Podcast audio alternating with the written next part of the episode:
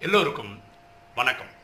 இன்னைக்கு நம்ம பார்க்கக்கூடிய subject why do we do idol worship உருவ வழிபாடு ஏன் செய்கிறோம்? சில எக்ஸாம்பிள்ஸ் பார்த்துட்டு இந்த சப்ஜெக்டுக்குள்ளே போவோமே. இப்போது எனக்கு புல்லாங்குழல் இசை ரொம்ப பிடிக்கும்னு வச்சுக்கோங்களேன். அந்த புல்லாங்குழல் இசையை நான் ஃபோட்டோ பிடிக்க முடியுமா? கண்டிப்பாக முடியாது. ஏன்னா இசைன்றது கேட்குறது அதை வந்து நீங்கள் ஃபோட்டோ எடுக்க முடியாது. அந்த இசையை நான் பிடிக்கணும்னு நினச்சேன்னா ஒரே வழி ஞாபகம் வச்சுக்கணும்னு நினச்சேன்னா அந்த புல்லாங்குழல ஃபோட்டோ எடுத்து வச்சா அந்த புல்லாங்குழல ஃபோட்டோ பார்க்கும்போது எனக்கு அந்த இசை ஞாபகம் வரலாம். சரிதானே? ரெண்டாவது எனக்கு இந்த பாட்டு ரொம்ப பிடிக்கும். காக்கை சிறகினிலே நந்தலாலா மகாகவி பா பாரதியார் பாடின பாட்டு. அதை வந்து சினிமாவில் கேஜே யேசுதாஸ் அவர்கள் பாடியிருக்காங்க. அவ்வளோ இனிமையாக பாடியிருக்கார். அந்த பாட்டை நான் ஃபோட்டோ எடுத்துக்க முடியுமா? என்ன பண்ணலாம்? அந்த பாட்டை எழுதி லிரிக்ஸ் மட்டும் எழுதி அந்த ஃபோட்டோ பிடிச்சி வைக்கலாம். இல்லைன்னா கேஜே யேசுதாஸ் பாடினார்ல அவரோட ஃபோட்டோ பிடிச்சி வச்சிருந்தானா இந்த அவரோட ஃபோட்டோ பார்க்கும்போது எனக்கு இந்த பாடல் ஞாபகம் வரலாம். சரிதானே? அதே மாதிரி இந்த எலக்ட்ரிசிட்டி எலக்ட்ரிசிட்டின்றது என்ன?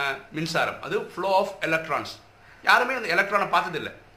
ஏன்னா இயற்கையான சாதாரண கண்களால் பார்க்க முடியாது.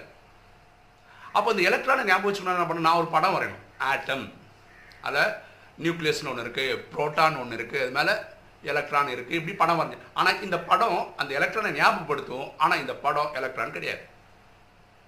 சரிதானே? இல்லை அந்த எலக்ட்ரானை கண்டுபிடிச்ச அந்த சயின்டிஸ்ட் இருக்கார் ஜே ஜே தாம்சன் அவருடைய ஃபோட்டோ பிடிச்சி வச்சுக்கணும். அந்த ஃபோட்டோ பார்க்கும்போது இவர் தான் எலக்ட்ரானை கண்டுபிடிச்சா அந்த எலக்ட்ரான் ஞாபகம் வரலாம். அதே மாதிரி நம்ம ஒரு விஷயம் புரிஞ்சுக்கிட்டோம். அந்த ராஜயோகம் கற்றுக்கிறவங்க என்ன புரிஞ்சுக்கிட்டோம்? உயிர் அதாவது ஆத்மா பூர்வத்தின் மத்தியிலேருந்து நடிச்சிட்டு இருக்கு. இந்த பஞ்சபூதங்களால் பஞ்ச தத்துவங்களால் அந்த உடலை இயக்கிட்டு இருக்குன்னு படிச்சிருக்கோம் புரிஞ்சுக்கிறோம் இந்த உயிரையே கண்ணால் பார்க்க முடியாது. அவ்வளோ டைனி அது. இந்த ஆத்மாவின் அப்பா பரமாத்மா அவரும் அப்படி தான் இருக்கார். அப்போ அவரையும் சாதாரண கண்களால் பார்க்க முடியாதுன்றதுனால தான் பக்தியில் நம்ம என்ன பண்ணோம்னா சிவனை சிவலிங்கமாக வச்சு கும்பிட்றோம். அப்போ இந்த சிவலிங்கமாக பார்க்குறது ஏன்? அப்போ தான் எனக்கு அந்த சிவன் ஞாபகம் வரும். இந்த ராஜயோகத்தில் இவ்வளோ கிளியராக தெரியும். என்ன தெரியும்? அவர் சாந்தி தாமத்தில் தான் இருக்க ஒளிப்புள்ளியாக தான் இருக்காரு. ஆனால் இங்கேயும் நம்ம என்ன பண்ணுறோன்னா ஆரம்ப காலகட்டத்தில் ஒரு பாபா லைட்டு இல்லை நீங்கள் ஒரு விளக்கு ஏற்றிக்காங்க ஒரு பாயிண்ட் ஆஃப் லைட்டை பார்த்துக்கங்க நினைவு பண்ணுங்க. இந்த பாயிண்ட் ஆஃப் லைட் சிவன் புரிஞ்சுக்கங்கன்னு சொல்லி கற்றுக் கொடுக்குறாங்க. ஏன்? இந்த மெடிடேஷன் ஏற்படணுன்றதுக்காக. பரமாத்மாவே வானிலை சொல்கிறார் நிறைய பேர் இந்த அந்த ரெட் லைட்டை தாண்டி எனக்கு சாந்தி தாமத்துக்கு வர்றது இல்லைன்றார் அப்போ இது ஒரு உருவ வழிபாடு தான் எது? அந்த பாபா லைட்டை வச்சு கனெக்ட் பண்ணுறதும் உருவ வழிபாடு தான் ஆனால் இது வந்து ஸ்டார்டிங்கில் தேவை. சிவனை கனெக்ட் பண்ணுறதுக்காக அந்த அனுபவங்கள் ஏற்படுறதுக்காக ஒரு லெவலுக்கு மேலே நமக்கு எந்த இதுவும் தேவையில்லை. நினைவால் சாந்தி தாமத்துக்கு போய்டும். அங்கே இருக்கிற தந்தையை நினைவு பண்ண முடியும். நீங்கள் கமெண்ட்ஸில் போடுங்களேன். எத்தனை பேருக்கு இப்போ கூட பாபா லைட் இருந்தால் தான் மெடிடேஷன் பண்ண முடியுது? எத்தனை பேர் ஒன்றுமே இல்லாமல் மெடிடேஷன் பண்ணுறதுக்கு லைட்டே ஒன்றுமே தேவையில்லை. நாங்கள் இயற்கையாகவே கனெக்ட் பண்ண முடியுதுன்னு கமெண்ட்டில் போட்டால் கேட்க சந்தோஷமாக இருக்கும். புரியுதுங்களா ஸோ இறைவனை சாதாரண கண்களால் பார்க்க முடியாததுனால தான் நமக்கு உருவ வழிபாடு இருக்கு. ஓகே இப்போ அடுத்த சப்ஜெக்ட் வருவோமே. எல்லாருக்கும் கிளியராக தெரியும். இறைவன் ஒளிப்புள்ளியாக தான் இருக்கிறாரு பாயிண்ட் ஆஃப் ரைட்டாக தான் இருக்கார். எல்லா தர்மமும் கிட்டத்தட்ட அதுதான் சொல்லுது. அப்படி இருந்தும் வெறும் முப்பத்தி மூணு கோடி பேர் மட்டும் இங்கே வர்றதுக்கான காரணம் என்ன? ஒருவேளை பூமியில் எட்நூறு கோடி பேர் ஜனத்தொகை இருந்தால் முப்பத்தி மூணு கோடின்றது ரொம்ப ரொம்ப ரொம்ப ரொம்ப கம்மி. இது ஏன் இப்படி இருக்குன்னா ஒரு எக்ஸாம்பிள் வச்சுப்போமே ஒருத்தர் கிறிஸ்டியன்னு வச்சுப்போம். அவர் பக்தி ஆழமாக பண்ணுறாரு அவருக்கு என்ன அனுபவம் ஆகுதுன்னா இயேசு கிறிஸ்துவோடைய சாட்சாத்காரம் கிடைக்குது. மேரி மாதாவோட காட்சி கிடைக்குது. குழந்தை இயேசுவோட காட்சி கிடைக்குது. அவர் திருப்தி ஆயிடுறாரு. ஆனால் இந்த காட்சி காட்டுறது யாரு? பரமாத்மா சொல்றாரு ராஜயோகத்தில் இந்த சாட்சாத்காரம் இந்த காட்சியை காட்டுறது நான் தான் ஒருத்தர் அல்லாவ ஒரு இஸ்லாமிய சகோதரராக இருக்காருன்னு வச்சுக்கோங்களேன் அவர் வந்து அல்லாவ அவரோட கற்பனையில் இப்படின்னு யோசிச்சு வச்சுருப்பார். அந்த மாதிரி காட்சி அவர் கிடைக்குது. முருக பக்தருக்கு முருகரும் ஐயப்ப பக்தருக்கு ஐயப்பனும் ராகவேந்திரா ராகவேந்திர பக்தருக்கு ராகவேந்திரரும் சீக்கியர்களுக்கு குருநானக்கும் எப்படியெல்லாம் நினைக்கிறாங்களோ அப்படியெல்லாம் அவங்களுக்கு காட்சி கிடைக்குது. அப்போ இந்த காட்சியெல்லாம் உருவாக்குறது யாரு? ஆத்மாக்களின் தந்தை பரமாத்மா தான். அப்போ அந்த பரமாத்மா என்ன சொல்கிறாருன்னா சப்போஸ் நீங்கள் வந்து சீக்கியர்னு வச்சுக்கோங்களேன் உங்களுக்கு குருநானக்கோடைய காட்சி கிடைக்கிறதுக்கு பதிலாக ஐயப்பனோட காட்சி காட்சி என்ன ஆயிடுவீங்க? கன்ஃபியூஸ் ஆயிடுவீங்க.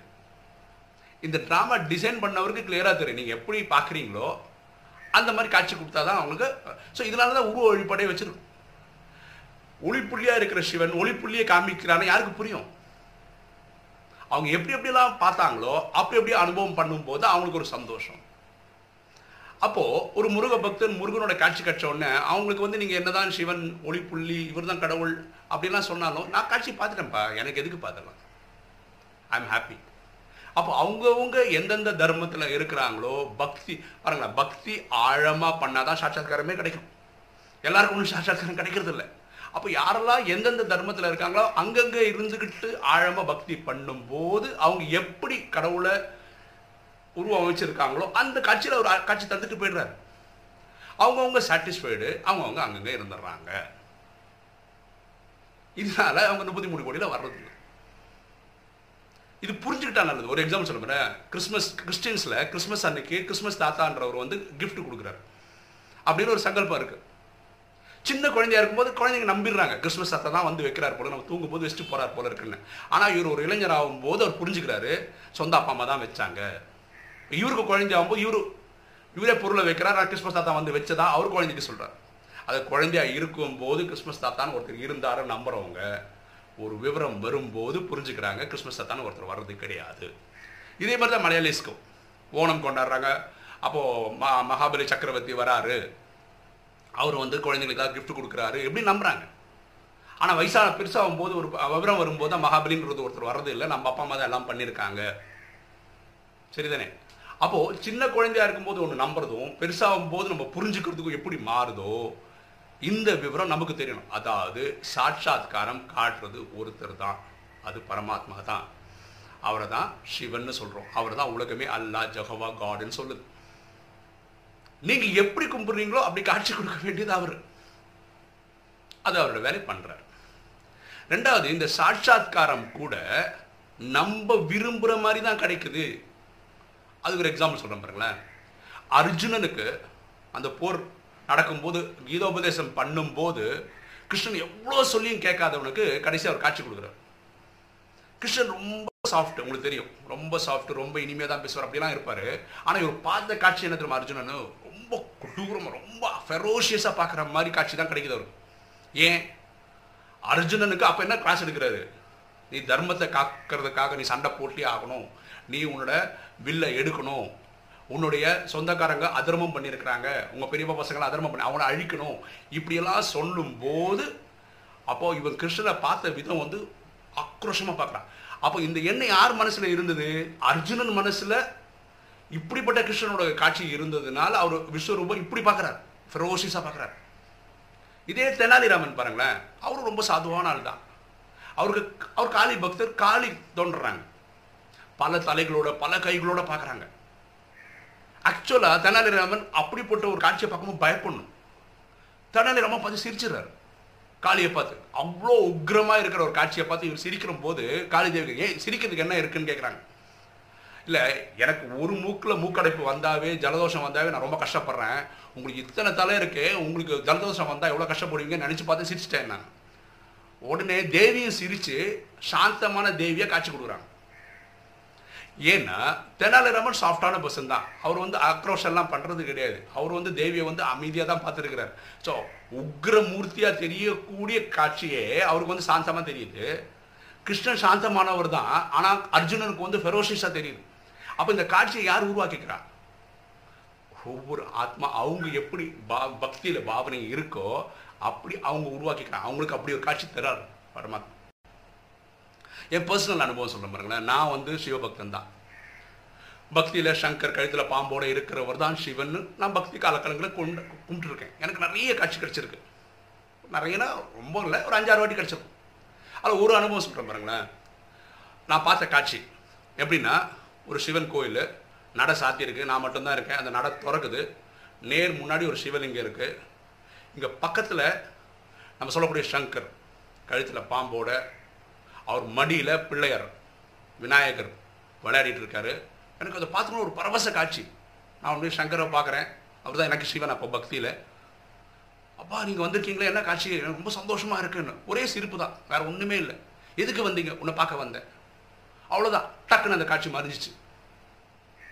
அதாவது பக்தியில் நான் சிவனை கழுத்தில் பாம்பு இருக்க சிவனாக பார்த்ததுனால எனக்கு எல்லா காட்சிகளும் அப்படி தான் கிடைக்கும். இப்போ கடந்த ஒம்பது வருஷமாக நான் வந்து ராஜயோகம் ப்ராக்டிஸ் பண்ணுறேன் இந்த ராஜயோகம் ப்ராக்டிஸ் பண்ண ஆரம்பித்ததுக்கப்புறம் எனக்கு ஒளி புள்ளியாகவே காட்சி தராரு. ஏன்னா எனக்கு இப்போ அந்த நாலேஜ் தெரியும். பரமாத்மா ஒளி புள்ளியாக தான் இருக்கிறார்.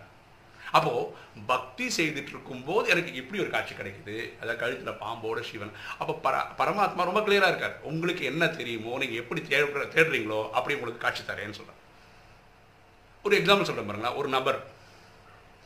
ஒரு முருக பக்தராக இருந்தார்னு வச்சுக்கோங்க. நல்ல தீவிரமான முருக பக்தர்னு வச்சுக்கோங்க. அவருக்கு முருகனோட காட்சியெல்லாம் கிடைக்குதுன்னு வச்சுக்கோங்க. காலப்போக்கில் ஏதோ ஒரு காரணத்துக்காக ஒரு தர்மம் மாறுறாரு. அவர் கிறிஸ்டியனாக மாறுறான்னு வச்சுக்கோங்க. அங்கேயும் ரொம்ப தீவிரமாக கும்பிட்றான்னு வச்சுக்கோங்க. அவருக்கு இயேசு கிறிஸ்துவோட காட்சி கிடைக்கும். அப்போது என்ன இது வரும்னா இப்போ இந்த காட்சி காமிச்சது யார் முன்னாடி? முருகனா காட்சி கொடுத்தது யார்? இப்போ இயேசு கிறிஸ்துவ காட்சி கொடுக்குறது யார்? நீங்கள் எப்படி இறைவனே பார்க்குறீங்களோ அப்படி தான் காட்சிகள் கிடைக்கிறது. இந்த காட்சிகள் கிடைக்கணும்னா நீங்கள் உருவம் வச்சிருக்கணும் கடவுளுக்கு. அதனால தான் நம்ம உருவ வழிபாடுன்னு ஒன்று கிரியேட் பண்ணுறோம் ஏன்னா ஆத்மாக்களின் தந்தையை யாராலும் நேரடியாக பார்க்க முடியாது.